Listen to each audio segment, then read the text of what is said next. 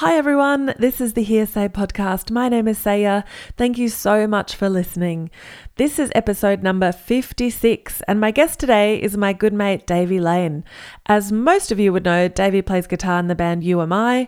He's also released albums with his own band, The Pictures, and some solo records under his name, as well as lending his incredible guitar skills to many, many people, including Jimmy Barnes, Crowded House, Todd Rundgren, and Robyn Hitchcock. Uh, full disclosure, as well as there being a bit of swearing, as always, there is also a lot of talk about the band ELO in this one. So, high electric light orchestra content warning.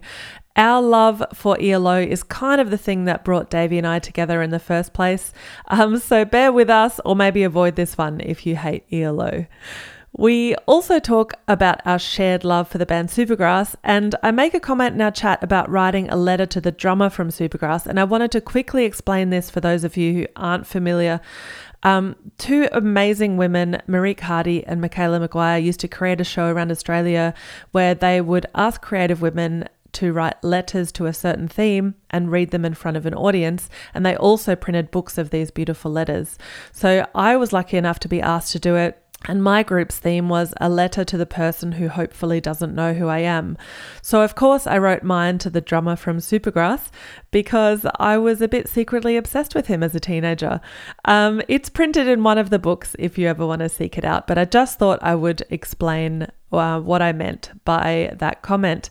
Um, Davey's Strange Show experience was illustrated by our friend and friend of the podcast, Laura Imbruglia. You can follow Laura on Insta at Laura Imbruglia, or you should definitely go seek some of her records out because she's an amazing musician.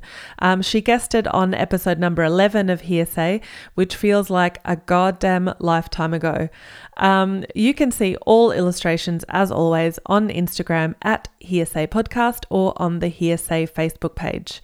Rate and subscribe to the podcast if you want to. Leave me a review. All of that stuff helps. Thank you again so much for listening. This is episode number 56 Davey Lane.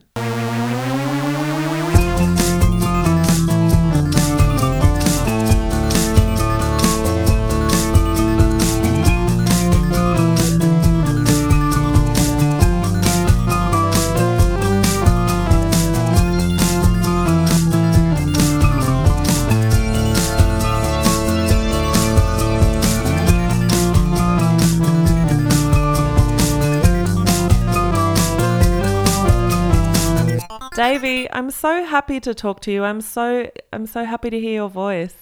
I'm happy to hear your voice. It's been, it's been um, a while. I can't remember when we last would have actually heard each other's um, dulcet tones, but I um, know. but well, here we t- are. we text a bit. we do know, absolutely. Occasionally, mostly about Jeff Lynne. Mostly, uh, yeah, mostly electric light orchestra related, but um, hey, we're only human. That's true. I was thinking today of the things that we have in common, and here are the things that I came up with. One, Okay, this is gonna be good. same age. Two, So, yeah, um, we both got to join bands that we were kind that were kind of our heroes when we were kids. tick. Yeah, Um, number three, obsessed with Jeff Lynne and ELO. tick. Um, Double tick. number four, both excellent guitar players. That's a joke. Um, I wouldn't. I wouldn't. Yeah, I wouldn't sell sell your uh, sh- your shred womanship so so short. Thank you. Um, and the other one I thought of was that we're both obsessed with the album Band on the Run, and specifically true. 1985, the song. Oh my god! Yeah, Yeah. that is. Yeah, that that for me is is one of. Uh, I mean, I mean, it's it's the last song on the record, isn't it? Oh, it's. I mean, Um, it's. You can't write a better song than that song. And the fact that it, I mean, obviously there was a lot of overdubs done on it, but they, you know, the whole story about that record, how, you know, a couple of guys left, a couple of the guys left the band, and possibly because of, of this, but like, you know, it was a, it, what seemed like a classic kind of stoned Paul McCartney idea. Like, you know, you know, it'd be great. You know, we just go down to let's go down to Nigeria and make a record down there. You know, that'd be great. You know, just be in Lagos. You know, great music, man. and then like a, a couple of the, a couple of the, yeah, the the guitar player and the drummer were like, "Fuck that." Yeah. So I'm out. Um, th- so they ended up going to Nigeria, and he ended up playing, like doing the drums, and it was uh, so like yeah. I mean, just as a a triumph over ad- adversity for him, and to make such a make a record like that, it's such a banger. It is such a banger. And also, Yeah. like, you know, that when you listen to songs and you have that, like, deep sort of heart feeling where you're like, yeah Oh. I think I have that with almost every song on that record. That's true. Yeah. Uh, there- there's a song. There's a song on um on the what was, uh, oh, it's on Ram called um Backseat of my car. Do oh, you know yeah. that one? Sure. Oh my god. Amazing. And that there are I mean there are a few songs and like, I don't think there are as many songs that go into double figures for me, but songs that really just choke me up Yeah. out of out of like sheer joy or or, or, sadness or um and and backseat of my car is one of those songs that's just I was just thinking that about Single Pigeon the other day. What a, Oh, what yeah, a right. beautiful song. Red Rose Speedway Oh. that's a yeah I mean, I was thinking that you and I would talk about Jeff Lynne, but it's turned out that you and I are Uh, going to be on a McCartney rant. you know it's really great that you really like my my um wing stuff you know but uh, yeah um I have so I've thought of another thing that we have in common um well it's also an obsession about a band an English band from the 1990s Yes. that I know what you're going to Um, say. Well, you, well, I'll let you. We're both obsessed with the band Supergrass. Absolutely. I mean, and we're not going to get into discussion about, um, you know, the, the the world being put on um, on pause um, because you know we're just going to be treading ground that everybody kno- knows about and is going through anyway. Yes. But possibly one of my one of the most disappointing things for me was was um, the fact that Supergrass's tour out here got that got the can. I know. But, I um, was really upset too. because just as everything was starting to go a bit mental, it was like, oh, oh I hope Supergrass aren't going to cancel. Yeah. And so, so as uh, the weeks kind of like, well, it wasn't even. It was more everything kind of like it was more just, you know, taking each day. Each each couple of hours as it as it came, but Yeah. like it's like it's quickly became apparent that I don't Supergrass ain't getting They're not going to make it. I know. I had the same feeling. Supergrass for me, I don't know if this was the same for you. And I think, you know, very aware that we're the same age. I think we were both very deeply into Britpop when we were teenagers and Yep, guilty as and charged. beyond. Um, and I think that Supergrass for me were just like a band that made me want to play music. It just always looked like they were having so much fun and they were and they wrote such kick-ass songs and it was all like most of it was like pretty heavy distortion and Yeah, and- but also yeah. like some augmented chords in with you know in with their like power chords That's which it. was pretty cool. Yeah, and and for me, it was like they were like a, and I'd only heard a couple of Buzzcock songs around uh, by, by that time, but like for me, they were like a modern day version of that. They were like they still had this real punky energy to it, but like there was this really like you you know there were, there was that bit of um kind of quite English kind of oddness to them. There was like you know a couple of those like chords that came chord changes that came out of nowhere, and um, for me, like yeah, I mean, I was uh, you know I loved a lot of those bands, and I was you know I was I, I love Blur, and Me you know guilty of being an Oasis fan as well, but but for me, like yeah, I mean, Supergrass were the most. They just had that um, that that playfulness and that exuberance that yeah. I think probably gave him the edge over any of those other bands. Absolutely. I yeah. I actually listened to I Should Coco on the weekend for the first time in a long time and it totally Yeah. holds up. It's such a, a- great record. A, a joyful thirty-five minutes or however long it is. yeah. There and it's it's yeah. Still yeah, holds I- up. highly still holds recommend up. highly recommend you listen to it. soon. Yeah. The first big day out that I went to in 1997 was um, uh, the I think Soundgarden were headlining that year. Oh yeah. But I I went primarily to see um, Supergrass and um, and my favourite Australian rock band You Am I. Yay. And I ended up seeing a bunch of I ended up seeing the Blues Explosion as well, and they were incredible. And um, maybe the Cruel Sea as well, and they were just like it was like oh well like who is this terrifying man who's who's Terrifying who's- brute.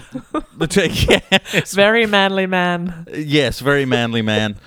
but I um I remember being up the front for uh, waiting for Supergrass's set, and I can't remember who was playing before, but they came out, and it this was just before the In It for the Money record came out, Yeah. so they were um they uh, so I hadn't heard any of the songs prior to that, so they came out and started with the first song on that record, which is the title track Yeah.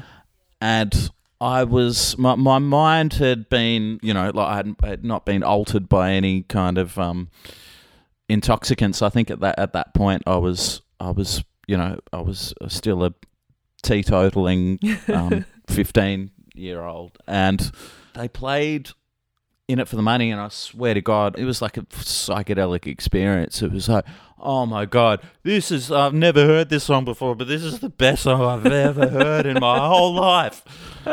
So that was Yeah, I have a similar moment. memory because I, I went to that big day out as well, and I I actually saw because as you know, I've I wrote this letter as part of the uh, Women of Letters.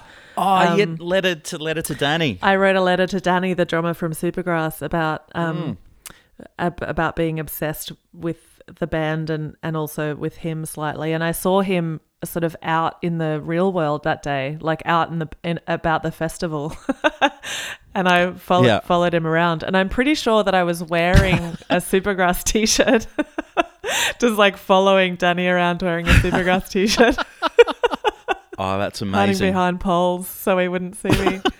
Um, Well, well, speaking of speaking of being a, a, a teetotaler and my d- descent into into uh, you know being um, non-teetotaling. uh, non-teetotaling, the first time I got really stoned was with Supergrass. what? Yeah. Tell me about Uh, that. uh, this was a couple of years later. This was in 1999, I think, uh, when they next came out. And by that um, by that point, I just finished um, my first the first You Am I tour that I'd done. Wait, is this the album that I supported them on? Supergrass, Supergrass? Mm. Yeah. Were you? Yeah, I was there. My brain is just. Oh, was that with um? It was Sekiden, Sek- Eskimo Joe, Sekiden, yeah. and Supergrass. Yeah. Bloody hell! Small world. Well, that's Again. so funny that we didn't know each other then. What? So tell me, tell me No. your story. But so it it, it turned out that our um, you and I were on were on tour for about a month previous to that, and so it was my first tour with them.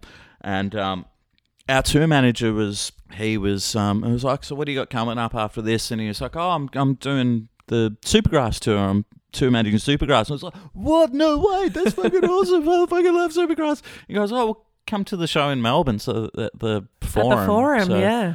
yeah. That was my first ever gig in Melbourne. Can you believe that? really Yeah. bloody hell. At the forum.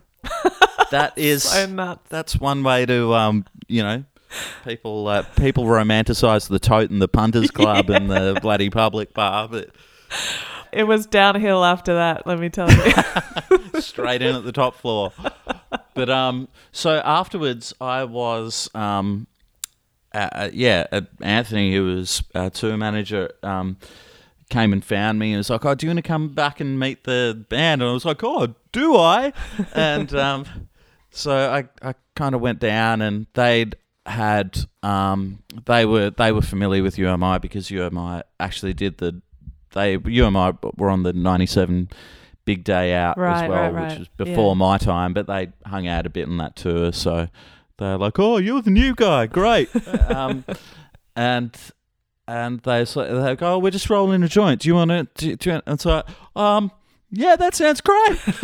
so, you know, and yeah, I mean, it, the, the, the, this story isn't going anywhere you don't think it's going to go, but but but um. I was like, okay, cool. This sounds great. No, I'm getting stoned with supergrass. This is this is this is really fun. So Yeah, I've made it. I've made it. Yeah. So I, I'm I, I'm not sure how long I made it after that. Probably another five minutes. And I was like, nice to, nice to meet you. Uh, when when I started seeing everything, when my my my vision had turned into like kind of I wasn't seeing anything in in in motion. Everything was just in stop frame kind of fl- flickers of, of movement and so I was like okay and like and and you you know those steps Yeah. from from the backstage A It's lot of a- steps. yeah there's a lot of steps so I yeah managed to get outside and One at a and time. and one excruciatingly long step at a time and ended up uh ended up uh, well ended up throwing up on the Oh, um no, Davey. yeah I just got outside and uh, and I think there were um you know there were a bunch of people obviously waiting outside the stage door for and they were like, "Oh my god, it's that guy from You Am I." uh, uh, yeah, thankfully I was. I I don't think I don't think I was. Uh, a- a- anyone was kind of overly f- familiar of my um my visage at that at that point. So That's so funny that I probably would have been in that We- room. absolutely, we we are bloody hell. there you go. Shits in the night. What are the odds of that? Well, look, can we talk about? So, I mean, we we both have this amazing thing in common that we were really big fans of the, of these bands that we then got to play with later in life. Yeah. Um, Can you tell me about your experience? Yeah, I mean, look, you, you and I were, were were always one of my. I, I guess the record that I came in on was Hi-Fi Way. I, I guess when Sound As Ever came out would have been like 12, 13, so probably a little, just a little too young Yeah. to kind of have that on my um Mm. on my periphery. But I remember hearing um. Can't remember what song I heard first. It was maybe like Cathy's Clown or Jewels and Bullets or something like that Yeah. and I was like, "Oh, bloody hell, who's this? Like, this is like, this sounds like all the music that I love. You know, all the music that I loved was was of a bygone era. So it was like, oh wow, this is a group that's uh, around now that's like doing this really like incredible stuff. Mm. So that was when um, they caught my attention and. You know, then Hourly Daily came out, and I, I really loved that. I mean, that was Great that record. was, um, yeah, excellent Mm. record. And um, I got in touch. I remember like maybe it was like a school holiday, a school holidays where I was like, you know, I, I just started learning how to play guitar, and How old were you here? uh, this would have been ninety six, so f- 14, 15 Yeah. so uh, yeah, I, I looked up the You Am I website and I was I was thinking, okay, like well I know like having from having seen You Am I play a little bit that Tim had um uh you know he sometimes had capos on on his guitar frets and sometimes it, the the shapes that he was playing didn't look like regular guitar shapes so I was like okay some, there's something there's there's more than meets the eye to this so I I I looked up the guitar tab uh, section of a You Am I fan site. This was like back in the days of uh, www.http.geocities.com Yes. slash um, 4005 738 and you know these really long um, HTML addresses that you have to find to I find remember. something that you so I remember finding this page with You Am I tabs and, and looking at it and go and go okay, and then s- it's like putting my fingers to the to the strings and go this doesn't sound right. This is actually these are all these are all wrong. I think, and so I was you know I was on school holiday, holidays and I I I. I you know, it's a bit of a. I was uh, I was always a bit of a loner as a kid, anyway. Like I kind of, and you know, I wasn't into into um, skateboarding or or or uh, hanging tough. So I um I thought, well, okay, well maybe I'll try and figure out what he's um what he's doing here, and and and then I figured out that that you know Keith Richards had this thing where he had this tuning and uh, like this open G tuning that he uses for Stone stuff, and I was like, oh, I'm pretty sure Tim Tim Rogers would like the Stones, so I reckon if I, uh, yeah, I'll try that, and then that was like it was kind of like a springboard to kind of like trying to decode what he was doing a little bit, and then that from there I, I kind of sent them to this uh, fella I knew who was doing who was who was you know who what would be called in in that time the the, the webmaster.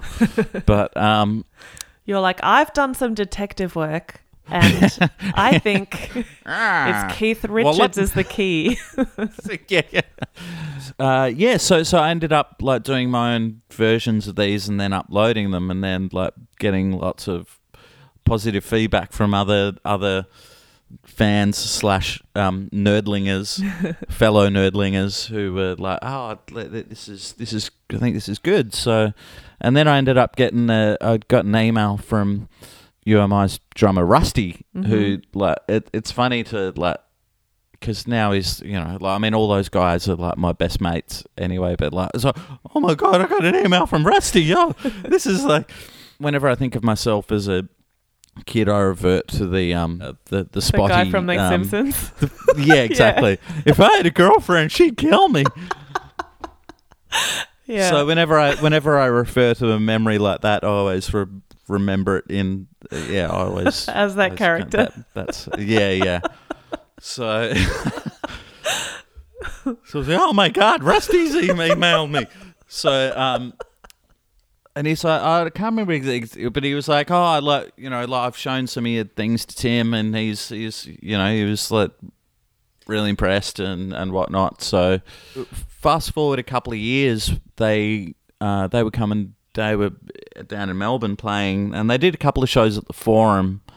Funnily enough, but they were eighteen plus shows, so I couldn't go to those. But um, they ended up doing an under or an all ages show at the um, the Hi-Fi Bar around the corner from there, and uh, there was a song in the set. This is after they put out a record um, called Number Four Record, and that was uh, I think yeah that was the tour that they had done just after that record came out. So there was a song on there called "Come Home with Me" where Tim go like.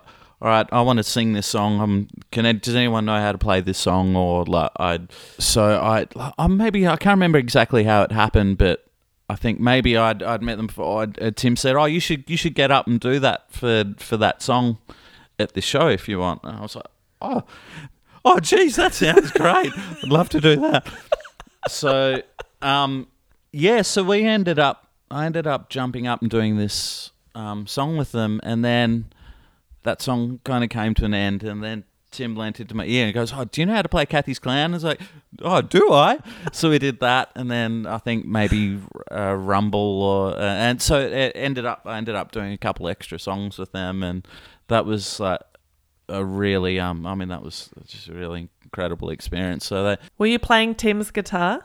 playing, ti yeah, playing Tim's guitar, yeah, which was like, yeah. I mean, that was a thrill for me. I mean, that was I've. I, my mum found a photo of me on stage doing that the, the the other week and sent it to me. I didn't even know there was one, but yeah, I mean the guitar is is is because Tim's quite a bit taller than than I than, than I, so the guitar is kind of kind of round my knees. You had it like Um, Ramones. Ramones, Ramones yeah, yeah, exactly. Ramones, or you know, like or John Coghill, depending on your, you know, like on your on your musical preference. But Sure. um, Was it in but- was it in Keith Richards tuning? uh, Was it open? No, it was just in in in Just plain standard. old straight as they come. Yeah. Um, yeah. When Rusty was was emailing you, did you feel like you wanted to keep the conversation going? Did you feel like you might become friends with him, or was it really like a far away thought? Yeah, I mean, if it it uh, absolutely was a far away thought, but it was back in the days of actually I, I can't remember. I don't think he maybe sent me an email. email. I think it was over ICQ, which was the um, Because I, re- I remember ICQ because I I used to use ICQ all the time, and you couldn't change the sound. It was anytime you got a message, it was, it was oh. Geez, that uh oh was really annoying. What if it, can I change it? And it's like, nah, Nah. that's it. You get you. you stuck with Uh-oh. it. Yeah, I can't remember. I I think I'd maybe stupidly tried to like. Uh, I was like, yeah, I'll keep the conversation going. I think maybe they're on tour in the states, and I was like, uh, and I like had heard that Tim was a North Melbourne Kangaroos fan because he's a he's a uh, yeah very dedicated um, uh, fan of of the uh, of the AFL team, and um, I was like, oh, I just, or maybe like I'd, I'd seen on the TV or something that North had won a game, and, and it's like, oh, if you let Tim know that uh, I think uh, I just saw North Melbourne, I think they won a game, and so like probably like oblivious to the fact that there was the uh, the internet did exist in other parts of the world at that time, That's so cute. but um, I definitely have similar memories to becoming friends with Regurgitator because Yeah. my band Sekiden we supported Regurgitator on a tour. You know, I was I was probably about 18 or 19 when we went on tour with them and um yeah, and yeah, it was really starstruck. And it's so funny to think about now because obviously they're all really close friends and and will will be forever. Um, absolutely, and you yeah. just can't really even imagine having that sort of like that It's funny, feeling. yeah. it's really funny. I mean, it's it's it's it's a it's a good good um, it's a good leveler to to to think back and go, oh, you know, those guys are just oh, they're just my mates. Like, Of they're, course. they're just like when I was a kid, they were my fucking heroes. Like Yeah. it's like it's it's a yeah, it's a pretty when you when you kind of put things into perspective like that. It really is quite an you know overarching thing. Well, can we talk a little bit about the the people that you're playing with now? Because you've, you know, you've played with so many amazing people, including Jimmy Barnes and Crowded House and Todd Rundgren. You know, people that are just huge heroes to all of us. Mm. Did you ever pinch yourself and go, "Oh my god, I'm I'm playing with Jimmy Barnes," or "Oh my god, I've I've done a show with Crowded House"? Yeah, I don't want to be all blasé about it, like, oh, it's just de rigueur. It's just like, you know, it's just another day, another day at the office, right? But um, but it's obviously fucking not. Like, it's it's you know to be afforded these you know the uh, opportunities to to play to play music with with, with these people and not only that just like for me it's been such an incredible learning process of of not only bit like yeah just kind of being on on tour with people but like being in the studio as well and kind of like getting sort of uh, getting my my head inside what what, what makes these people tick as performers and as songwriters and as musicians. Yeah i mean it's um, for, for me is music makes up the, the entirety of my life in one way or another. Like or even when i'm not not working on music um you know my go-to thing is to watch a you know go down a, a rabbit hole of the, you know the multi-track recording for what's going on by marvin gaye Ah, and like so and just like which is amazing and even if you're not you know an obsessive music fan that's Mm. something that you just like just to hear marvin gaye's vocal on its own it's like that is like some otherworldly shit going on Absolutely. it's and it's something that I don't take for granted. I've been really lucky to have some incredible opportunities to work with some great artists and Well, can we talk a little bit about how? So you're obviously a kind of guitarist that can sort of mold themselves into other people's universes. How did you get to that point in your guitar journey to be able to mimic other people's style? Oh, I don't know that I can really. Like I, I, I, I like dipping my toe into you know lo- lo- lots of different things, but like I can only do a certain um, amount of things to, you know, a, a certain level of expertise. But I I Um, disagree. yeah, I think I've seen you play plenty of times with different, absolutely different kinds of artists, and I've just been like, Davey is killing this.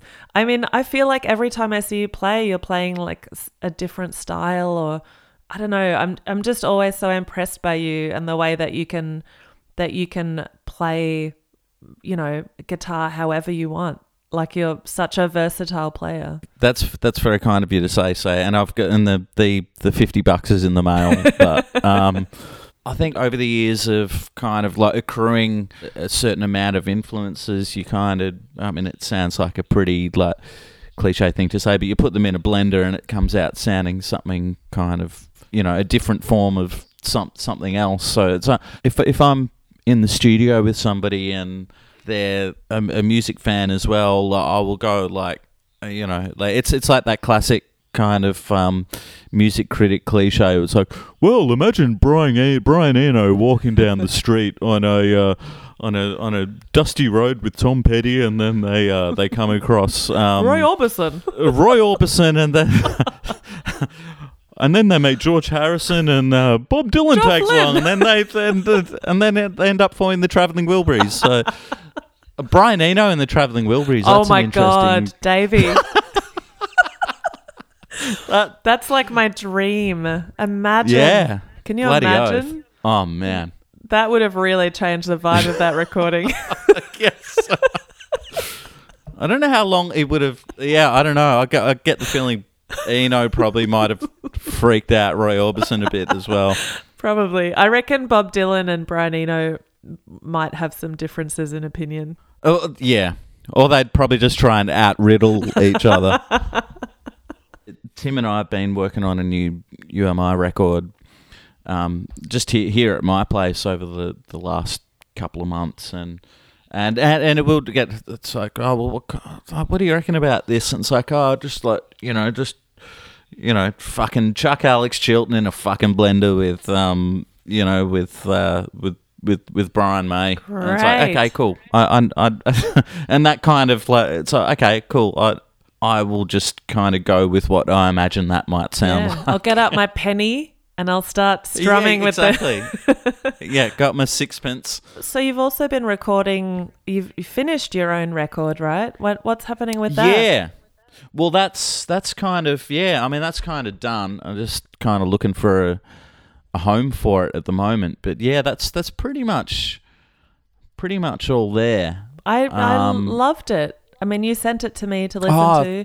I took my listening you. responsibility very seriously and gave you a, a massive page of of support. I loved it. Yeah, that was that was wonderful. that was really made yeah made my week. To, that was thank you, Saya. Yeah. Um, Well, I feel like if so, if I ever send my songs to someone, I I feel like you want people to pay attention, you know, and I absolutely. and I always yeah, yeah. I feel really honored when people send me their their songs or you know or their records before they're released or before they're mastered.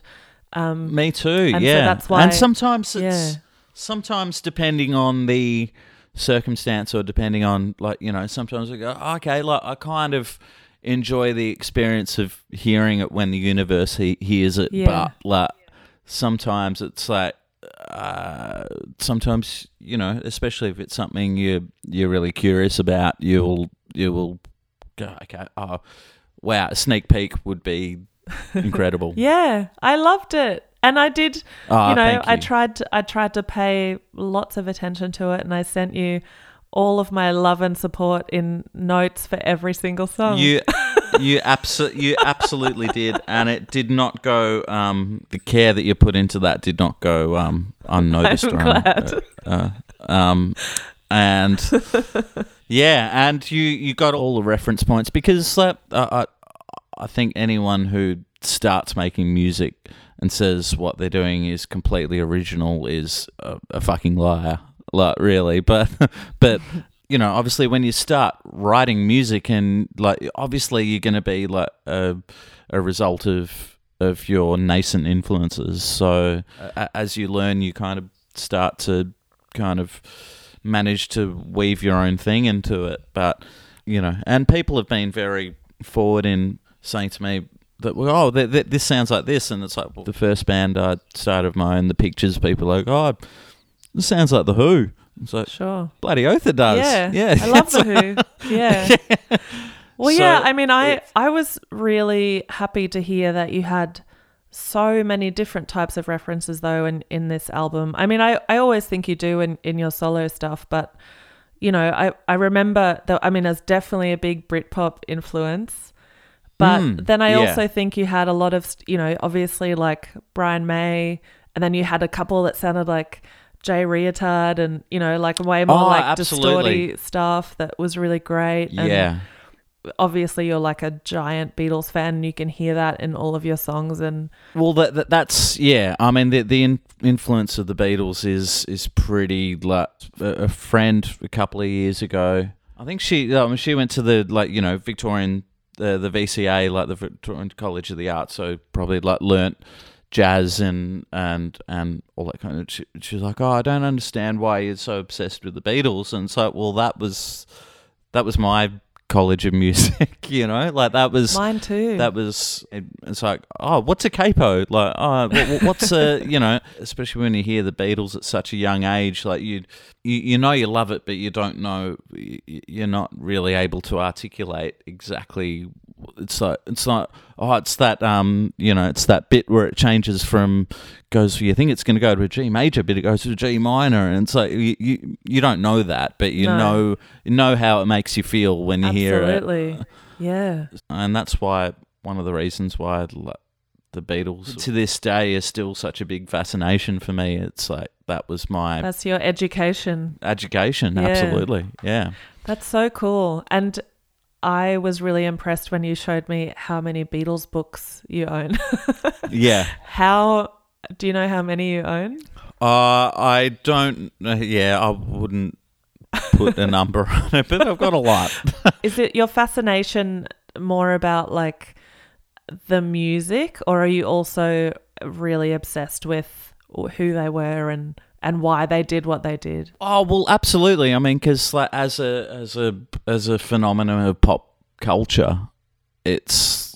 I mean, it's like a pretty. Yeah, it's a pretty remarkable thing. But for me, mainly, it's about the.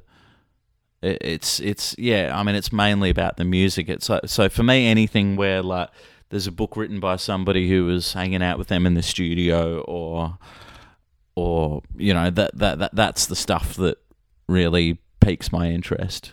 Yeah, I've Um, definitely I've read a few Beatles books. I haven't read nearly as many as you have, but I've definitely read you know stuff about like the mic placement of the drums and Oh, absolutely. how yeah, yeah. how does that sound so great? Um, Yeah, And- and and that's the thing. I mean, Yeah. that sparked my interest in in recording as well, and and and wanting to um, record my own stuff. I remember the first recordings that I'd do. I'd go into, you know, you'd save up your your, three hundred bucks, and you go into a studio, and like you'd be really excited and go in and and record, and then go home, and then like pop it on your like on your cassette deck, and it's like, Yeah. oh, this doesn't sound like this doesn't sound the way that I want it to. so it's like for me, it was like, yeah, a fascination with kind of getting inside the the, the process of that kind of recording and go, okay, well.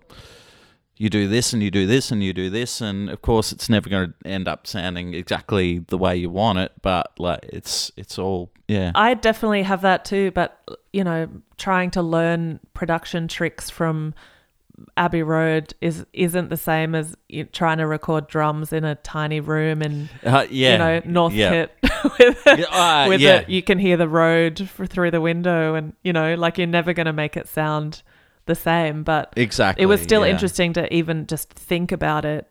But uh, having said that, I also I remember reading um, Cynthia Lennon's book about John because Oh, I've yeah, always been like a massive John fan, Yeah, and I lapped that up. Like I lapped up like you know the wife that was left for Yoko Ono, Ah, yeah, and her absolutely. experiences in that was fascinating.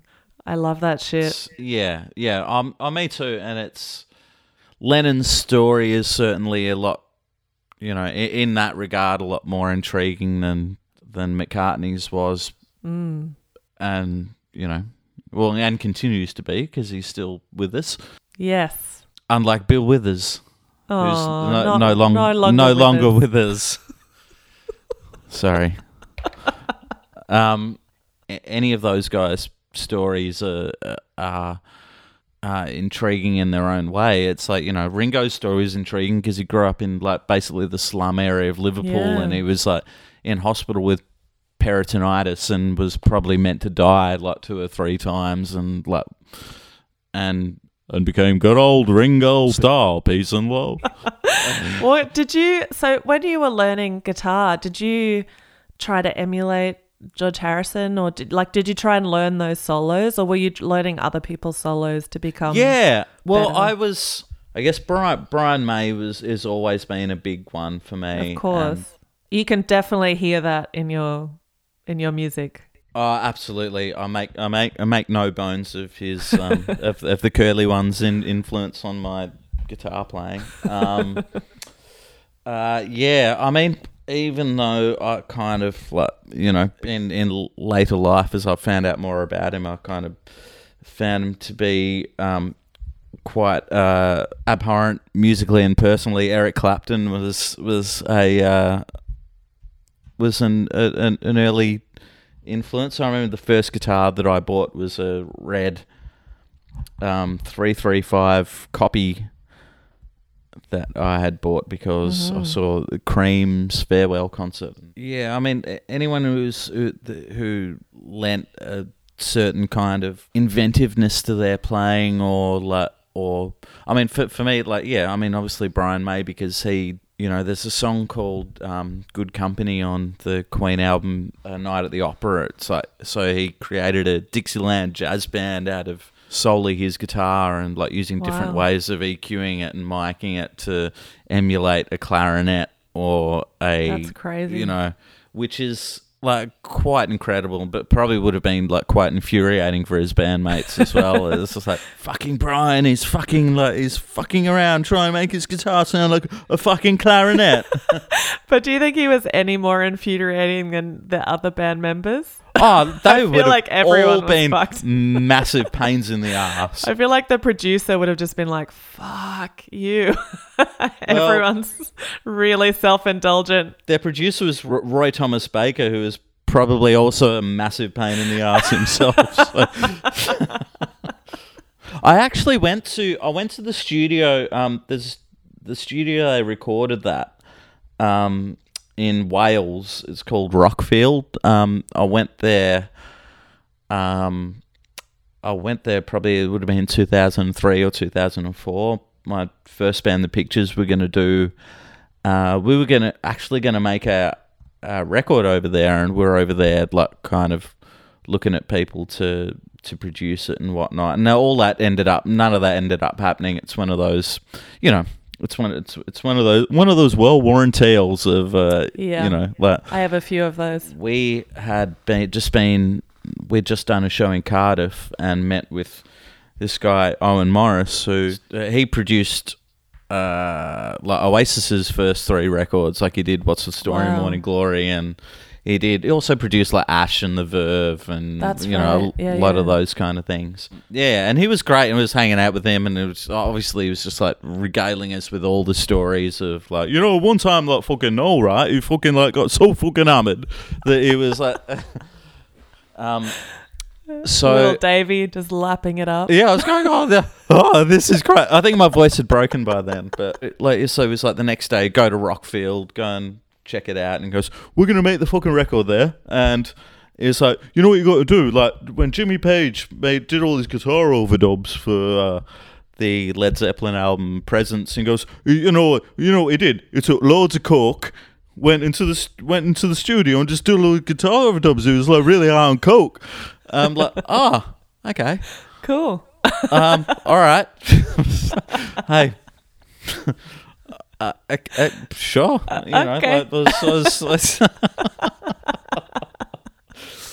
sure. Sound, okay, no worries.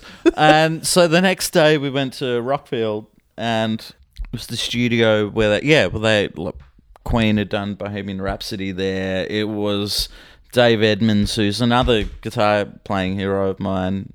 Um, he did all his early stuff there, and um, uh, yeah, so so that was like we'd you know played the piano that Freddie played on Bohemian Rhapsody and all that kind of thing. That Amazing. big thrill. But there was a, I remember seeing a, um, there was a door. There was like this little kind of little kind of outside kind of recreation area, and there was this door that had like this massive hole in it. And it was like, oh, what what what happened there? And the the studio hand was like, oh, well, we keep that there as a little keepsake. Like apparently, it was like, yeah, when Oasis were recording Morning Glory, there.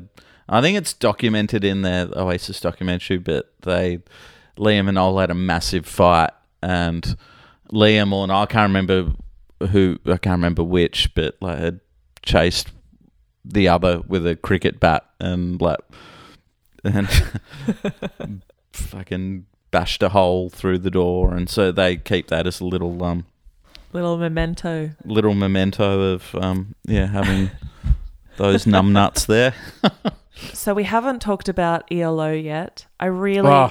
I thought that we would be talking about ELO for the entire hour. Yeah. Um, one of the one of the main things that you and I bonded over straight away when we met was our love for ELO and Jeff Lynne. Actually, I think Absolutely.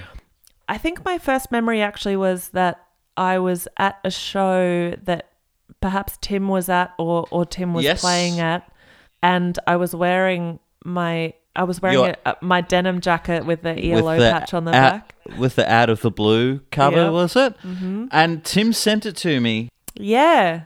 We were on and we were on the back stairs at the zoo in Brisbane. That's right. And That's right. We were talking for a while and then when I turned around, I said, "Oh, you know, so nice to see you, hug and kiss, bye." Turned around, he was like, "Oh my god, I have to take a photo of your jacket for Davey." Yeah. And he sent it to me. He goes, "Oh, fucking check this jacket out." I was like, "Holy shit!" And I, I Yeah. hadn't, we no, we hadn't met by that point, but I knew, I knew No. who you, I knew. yeah, who you me were. too. I knew And- I knew who you were, but we but I I also I think when he said that I was like I can't wait to meet Davey because I I don't know very many people that are obsessive over ELO Absolutely. and it would be and, really nice to talk about it with someone. and for me, like the the ELO thing is like it's c- kind of come full circle in the fact that like there was maybe a time when ELO, and I hate I hate this term, um, guilty pleasures because like.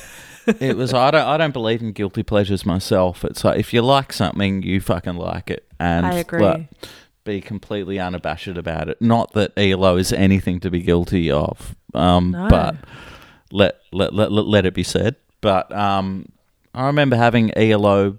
My mum and dad had ELO records in their collection, and I was like, "Oh, this is great." And I can't remember. I think maybe that was like Discovery was the one that that got the you know um, That's the hit record. the hit, the big hit record, yeah. And I think they had Out in the Blue, but we didn't. That one didn't get played as much. I mean, because because it's a double album, and it's probably a bit more, bit more of an investment uh, of of time, Sure. even though it has Mr. Blue Sky on it. But Investment um, of time. and uh, hey, uh, uh, that's an excellent segue there to a record that I only discovered subsequent to that. Called Time. called time. My first band, the Pictures, were doing a tour in would have been 2000 or 2001. We supported um, Sleepy Jackson when they first came out. I mean, at that time, Luke Steele was still wearing a trucker cap and and singing country pop songs. No eyeliner in sight. Nary a sniff of eyeliner. but he was uh, he was he was obsessed with that record time, and Oh, and that's what got me onto it. It was only after that that I started to delve into later ELO. It's a, I know this is probably an unpopular um, opinion, but pro- maybe my favorite ELO record is uh, Balance of Power. I, l- I love Balance of Power, but tell me why you love it. Uh, well, the first song is, is Heaven Only Knows, which is just Great song. Uh, It's Jeff Lynne's songwriting, but it has all the hallmarks of a lot of other things that from around that time that I'm so familiar with because he produced like George Harrison's Cloud Nine record and I guess Tom Petty's Full Moon Fever. So it has a lot of the same kind of production things, which you know, but depending on who you are, you either, either love them or or, or hate them. Well, but I have I have a lot of friends that really don't like ELO, and I I sort of get it. You know, they they do have a a, a bit of a cheesy vibe. But it's the same. It's the same as Queen for me. Like I find with people, it's like hugely theatrical.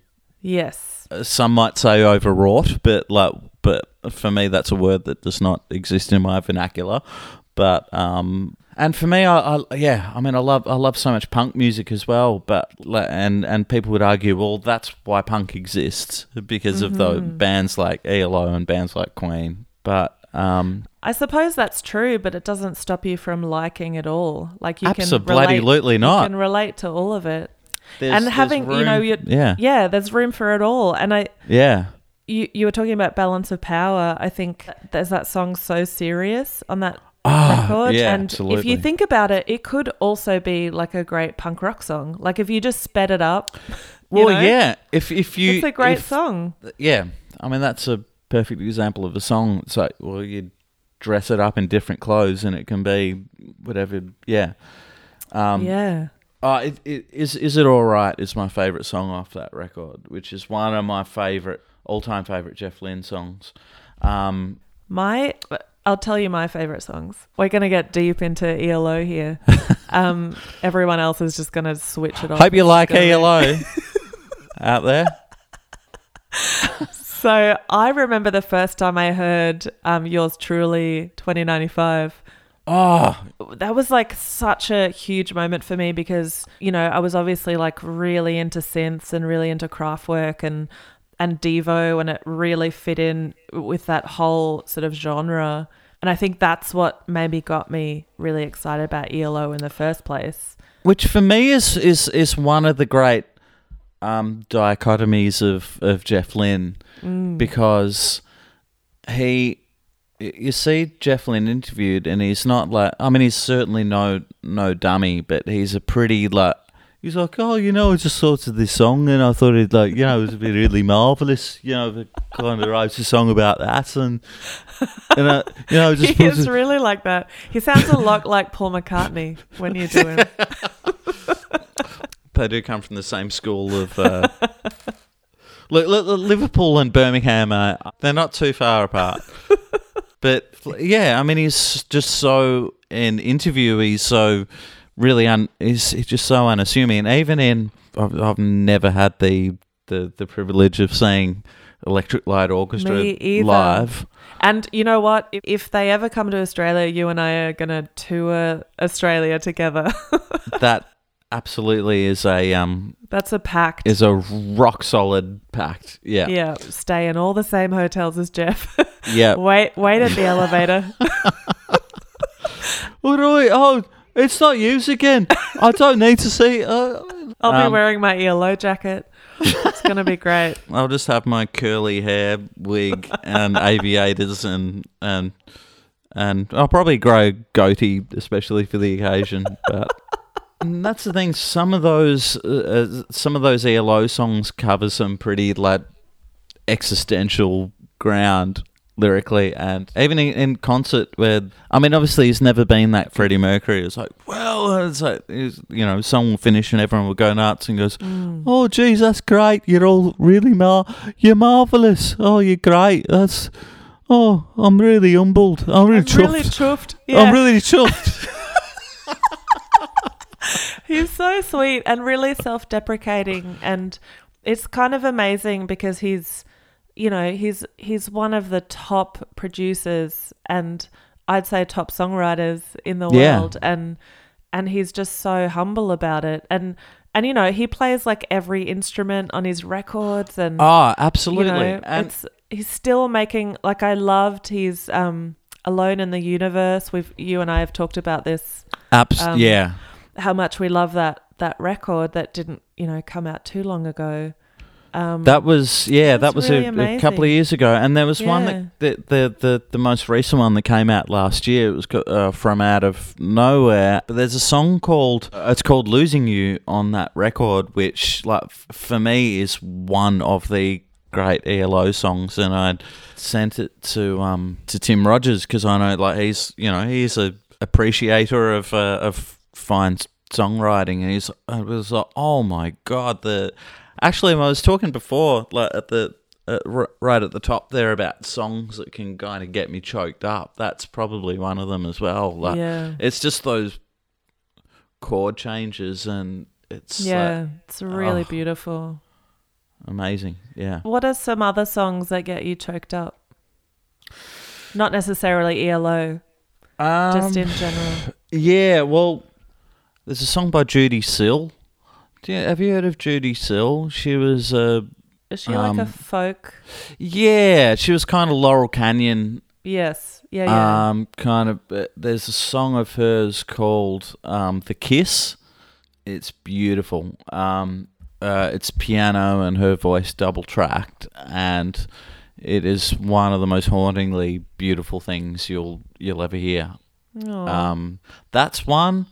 Um, there's a, you know I don't know it's because it's in recent memory, but there's a song that um not just like going hey uh, this is what we're working on right now, but like there's a new song that Tim's written for the um next to You Am I record.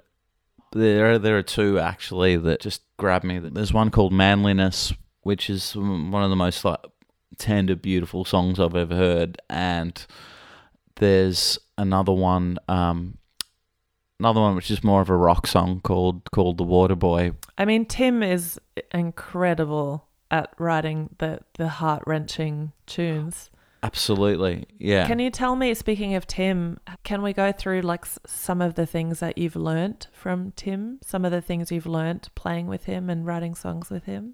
yeah um for for me it was like it was my experience it was my experiences with Tim that got me thinking more about paying more attention to lyrics for me as a kid lyrics or you know in my first attempts at writing songs lyrics were just like a vehicle for a melody Mm. It's just like okay, like you've got if you've got a good melody, then like fuck, what do the lyrics need to be good for? Like that, Yeah. it's just something I to. definitely relate to that. he, uh, I mean, and his turns of phrase and his his his turns of phrase in songs, I find like oddly, I don't know any other way to describe it, but like, but they're kind of um, cinematic in the way that they that you kind of get a little hint at the top of the song as to what's going on, but then there'll be like like right at the end of the song or like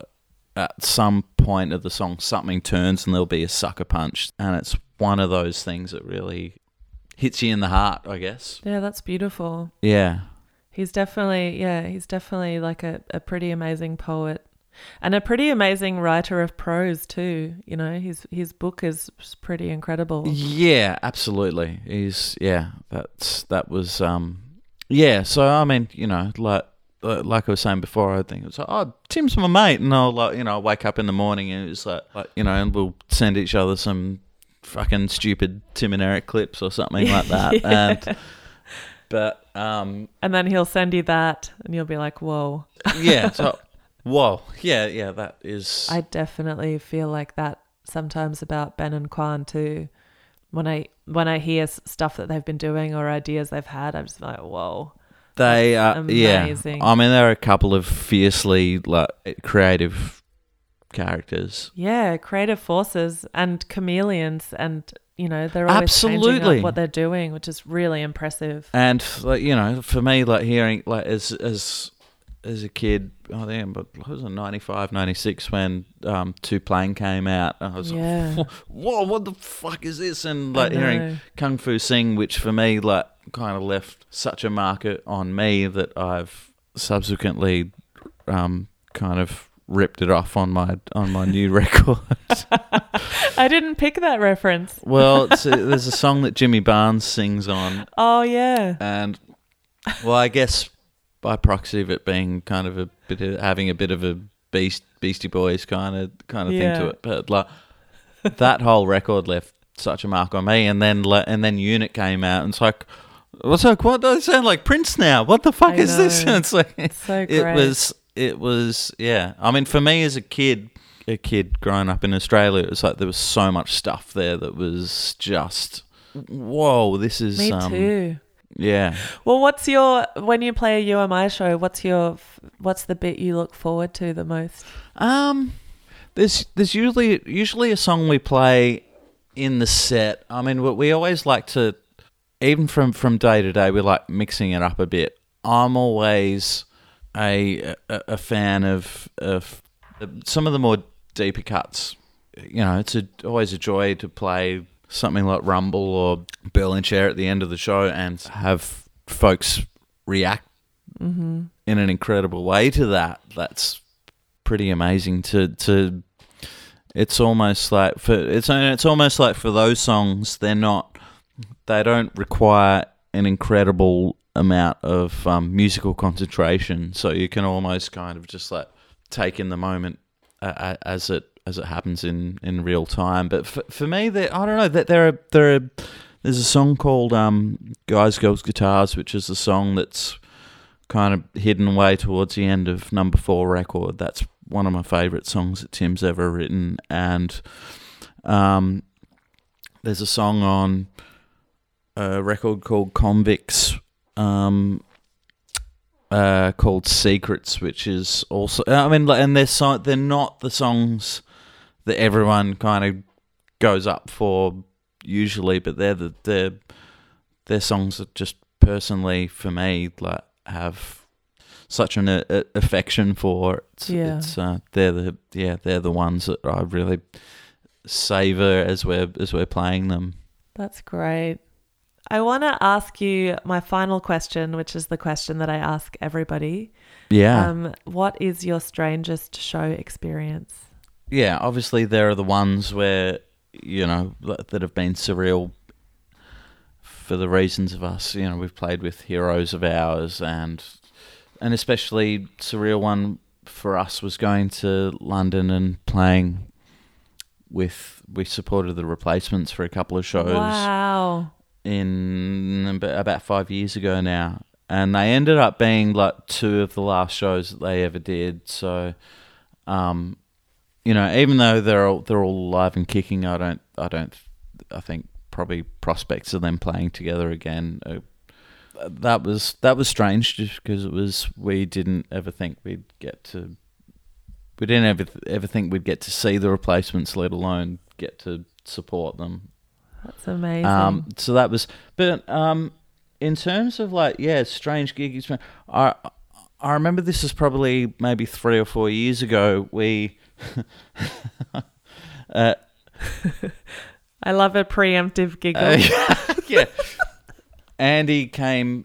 Um, Andy, who Andy Kent, who is plays bass in the band, but is also our manager.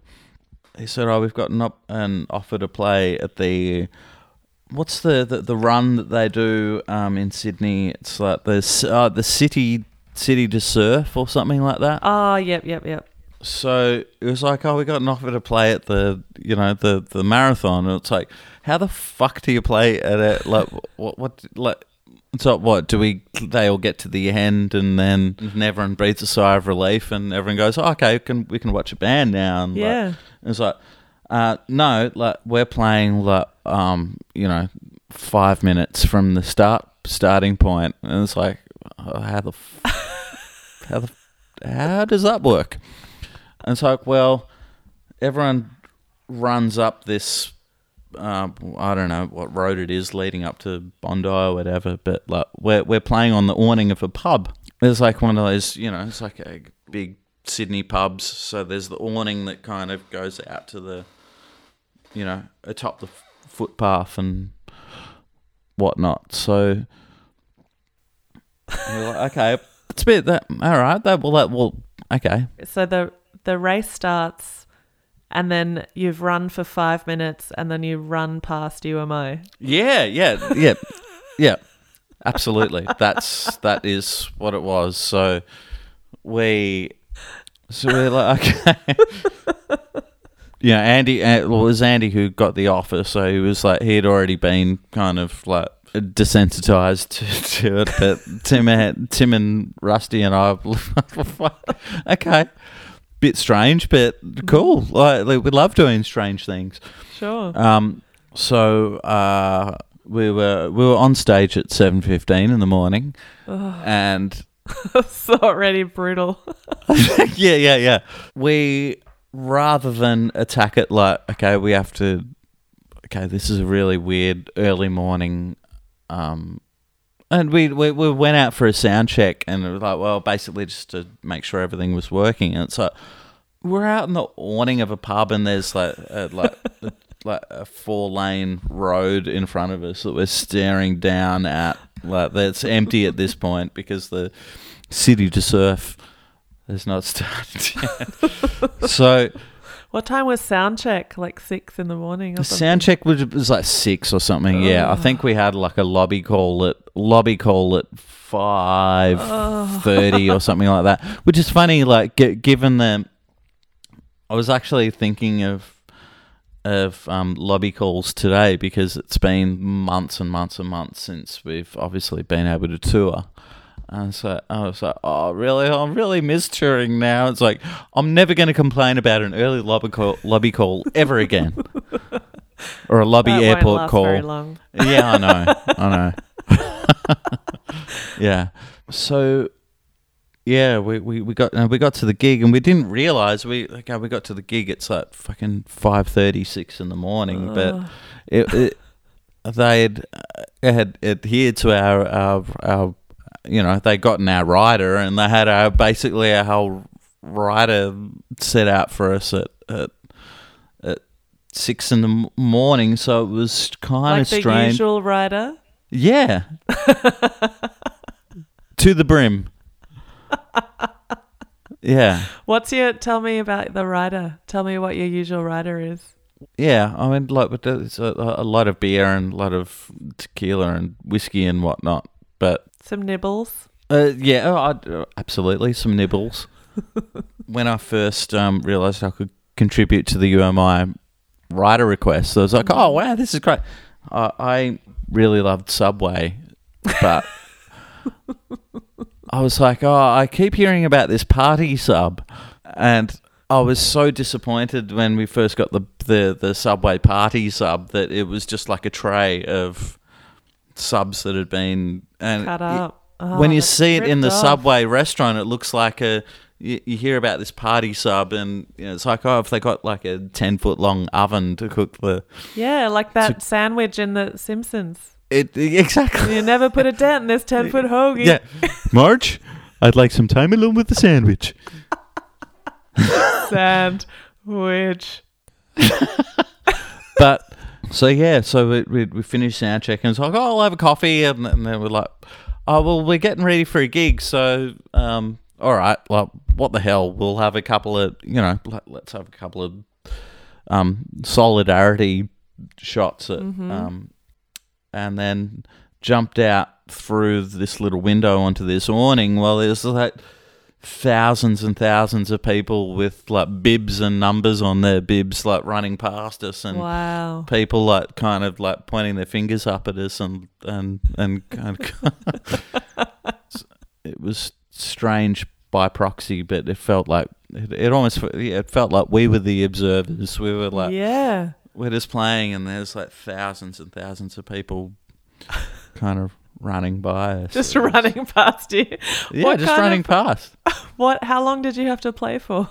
We played like, I think we maybe played for half an hour or something like that. okay, that's not too bad. It's not. Yeah, I mean, yeah, but I remember it so being one of the one of the more kind of joyful gig, gigs because we were just we were just looking at each other and like and you know there are there are sections of songs where Tim and I sing together and we find it's like, like not being able to get through them because we're because we can't stop laughing but it's like I don't think like yeah I, I, it's not like we you know it's not like a it's not. th- There's a there'd be a discerning audience of chin strokers out there. yeah. Everyone's Out just like trying not to spew. exactly. yeah. Exactly. And how did then after the show did you all just straight back to bed? Well, yeah, I, I flew I flew back to Melbourne. Oh, no. Yeah, I flew back to Melbourne. So I don't think I got back home till about like three or four in the afternoon. Oh, By which time I was I'd, hangover. I was already in hangover. Yeah, I'd kind of I did help myself to a couple of airport lounge wines. Um, well, Davey, it's just so nice to talk to you, and thank you so much for making the time to be on the podcast. Thank you for having me. It's a, such a joy. And you know, I feel like I have another few hours of Jeff Lynne talk in me. Um, so we could keep talking off mic, you know. Absolutely, we can. Or yeah, we can just keep surreptitiously recording this for an for our inevitable um, Electric Light Orchestra podcast. Oh my God, Davey, maybe we should do it. Hey, That's what the world needs right now. It's just what the world needs is a Yeah. an hour of ELO chat every day by Yes. two total dickheads. just, Yep. Yep. Just talking about how much we love Jeff. Actually, on a side note, really quickly, did you know that Evil Woman was written in six minutes? What? I heard that. I heard him say that the other day. He wrote Evil Woman while um, the band popped out for a fag, and he just wrote it. He was like, "Oh, this album doesn't really have a hit, so I'm just going to write a hit." And then he just wrote Of Evil course, Woman in yeah, six okay. minutes. Because that's how you that, that that's how you do it. Like you don't you don't spend months and months No. slaving over a hot guitar and um in in a studio. Isn't that insane? I love that story. that old you know popped out for the fag, and I thought, yeah, you know, I'm gonna write the big single. It's pretty amazing.